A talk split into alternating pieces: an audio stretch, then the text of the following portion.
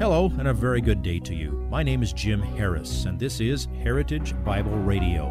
Heritage Bible Radio is an extension of Heritage Bible Church in Boise, where it's my joy to serve as the teaching pastor. Every day, we devote our radio time to studying a portion of the Word of God so you can know Him better through Jesus Christ and serve Him better through your local church. This week on Heritage Bible Radio, we continue our biblical discourse in matters of race. This sermon was presented to our congregation during the COVID outbreak, which explains Pastor Jim's opening remarks. The social justice movement and critical race theory have recently begun to permeate the church. However, both of these ideas are not found anywhere in the gospel as taught in the Bible. Please listen carefully today's slice of this week's message entitled Overcoming Verbal Riptides. Now, I have been out in the, uh, in the, the open air uh, on a golf course, and I have uh, seen an osprey, about a, oh, about a five foot wingspan or so, attack one of my fellow golfers. Swoop down, hit him in the head, knocked him off the feet to his ground. He said he thought he'd been hit in the back of the head by a two by four. Now, now I, I have great respect for that. And when I am out now and I see a, uh, I, I, see an osprey or one of those birds of prey, uh, I've been known to carry a seven iron. That's the club of choice. But carry it like a lightning rod, so they're going to hit that before uh, they hit me. I have great respect for the danger of them, but you know what? No dove has ever scared me. You get the point? Don't be a scary person, but be a wise person and be purposeful in what you do. Don't go spoiling for an argument. When I was a new Christian, I was pretty sure that argumentation was a spiritual gift, and I had it, and that's how my dad was going to become a Christian. It took a while to get over that, and it wasn't very useful. Don't let people bait you. They will try, and, and people will be happy to give you their diatribes. But let them just blow past you and then speak truth in love. Listen and engage with people and make sure they see in you the fruit of the Holy Spirit. Will it always work? No, but it's always the right thing to do. All right, I want to help you overcome verbal riptides. Now, I came up with a list of things that I call common poisonous terminology. It's a not very long list, but some things that I, I, I think maybe it would help you to be alerted to them so that you don't get sucked into them and you don't, get, you don't let people uh, twist the meaning of words uh, with them. Um, I made my list what I thought was pretty short, and I didn't even come close to finishing it in the first service. I don't know if I need to go any farther than, um, than we have time for this morning because I think you'll get the point. But with the disclaimer that I can't possibly be thorough about any of these things, I want to alert you to terminology you will do well to avoid. These are poison tipped terms. And if you get drawn into discussions in which these terms are being defined in unbiblical ways, you're going to have a hard time getting anywhere. So uh, let, me just, let me just give a few, a few of them. All right, be very wary of critical race theory. I, have also heard it called critical theory uh, by people who don't want to put the word race in there, and I, and I get that. You know, they don't want to be, they don't want to be considered racist. Critical race theory is the system that analyzes society by defining the groups that are the haves and the have nots, or the oppressed and the oppressors. So, always bifurcating every group of people. Somebody is oppressing somebody else, and you are in one of those two uh, categories. Or somebody has more than somebody else, and that's going to be true if you have two people in the room. Um, and, and that is the most important way to define people. Now, understand, there really are two broad categories of people in the world there are those who are lost and those who are saved. And that's the line that we want to get people to move from one side to the other. Well, critical race theory requires rejecting the biblical doctrine of man and of sin. It is social Marxism dressed up in the clothing of a legal concept. Critical race theory, that terminology was actually invented in um, a law school. But it is being accepted more and more, not only in the world, but here's why I mention this to you it is being accepted more and more by people who try to marry it to the gospel. Hence, the uh, statement on social justice and the gospel. Now, I know some Christians who even say they disagree with the premise of critical race theory, but they find it useful as a way of assessing culture. Now, I think that's a bad idea because critical race theory rejects essential biblical doctrine. So it's not a helpful way to evaluate things. You understand, Jesus did not die because people were oppressed. He didn't die because people had been sinned against. He died because we have sinned against him.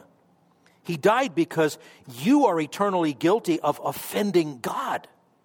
Uh, the gospel is not about amending and improving social and governmental mores and policies. Now, are there some things that our government says that we don't agree with and that we think are kind of silly and maybe we think is, uh, is irrational and, and really could be improved? Yes. I think there are such things. Are there things in our society that have been uh, passed along from generation to generation that, that really aren't very fair? Yeah. Should we be instruments for or, or influences for changing those things for the better when we have opportunity? Absolutely, we should. But that's not the gospel. The gospel is about sin and righteousness and judgment. Jesus and the apostles did not confront Rome. And, and, by the way, they were under Nero, at least in the time of the apostle Paul. They confronted sin and they preached the gospel to Jew and Gentile alike. Galatia, Cappadocia, Bithynia, all of those different places, down in Ethiopia, every place. That was the issue. So, uh, critical race theory or, or, or, or critical theory is a minefield, and it's full of redefining legitimate words in unbiblical sort of ways. It redefines man and sin and salvation, among other things. A second group of things to stay away from is identity politics and intersectionality. Now, let me give you a definition. Identity politics is the theoretical framework for understanding how aspects of a person's social and political identities. Now, you know, you, you, you do belong to peoples and tribes and, and, and languages, and, and, and you do have a, a, a, background, a family background, an ethnic background, and a school background, all of those things. But you take things like gender, sex, race, class, sexuality. Now we're where we have to distinguish between sex and sexuality religion, ability, physical appearance, appearance height, etc. We use all those in identity politics and intersectionality to uh, create unique modes of discrimination and privilege, oppressor and oppressed, have and have not.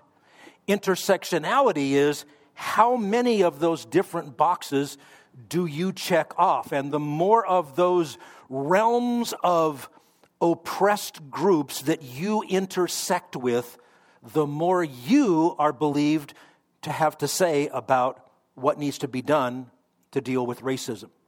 Now, it gets a little esoteric, but it's, it's very real.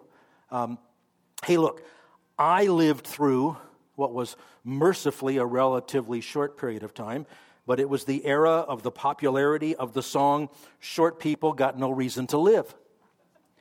That didn't bless me. Okay? And, and what are we saying? There's always somebody that thinks that somebody else is lesser. And there's always somebody that thinks, I'm being mistreated, I am being taken advantage of. And, and very often that's true. But intersectionality is built upon many of the ideas in critical race theory, and it's slathered with the presupposition that everyone is, by definition, if you're, if you're breathing, you are either an oppressed one or an oppressor. And the ones who are promoting this um, understand that if you are a white male, especially an older white male, never mind a short person, if you are an older white male, especially of European ancestry, you are by definition, by nature, by birth, and by practice, you are an oppressor. And if you protest and say, No, I'm not, that proves that you are incapable of understanding the guilt of your original sin of being a white male oppressor. If you deny it, you just prove your blindness in such people's eyes. It is, it, it is, a, it is a way of, of defining perfectly legitimate words in a whole new way. This thinking, by the way, goes to the point of imputing the guilt. Now, when I say impute, that's the word we use for imputing sin and imputing righteousness. Adam's sin is credited to our account. We are guilty in Adam. Christ's righteousness is imputed, credited to our account because his righteousness is granted to us uh, in him. This thinking imputes the guilt of ancestors onto this generation and requires that this generation has to make atonement for the sins of all the previous generations. If you would like this message on compact disc, let me know and we'll send it to you. You'll receive the entire message, not just the portion on today's program. You can order by phone at 353 4036 or by writing to us at 7071 West Emerald, Boise, Idaho 83704, or on the internet at hbc boise.org. Heritage Bible Radio needs your prayers and your financial support. Once again, you can reach us online at hbc boise.org or by telephone at 353 4036 or by writing to us at 7071 West Emerald, Boise, Idaho 83704. And if you need a church home here in the Treasure Valley, I hope you'll visit us any Sunday at 7071 West Emerald. For Heritage Bible Radio, I'm Jim Harris. See you next time. Bye bye.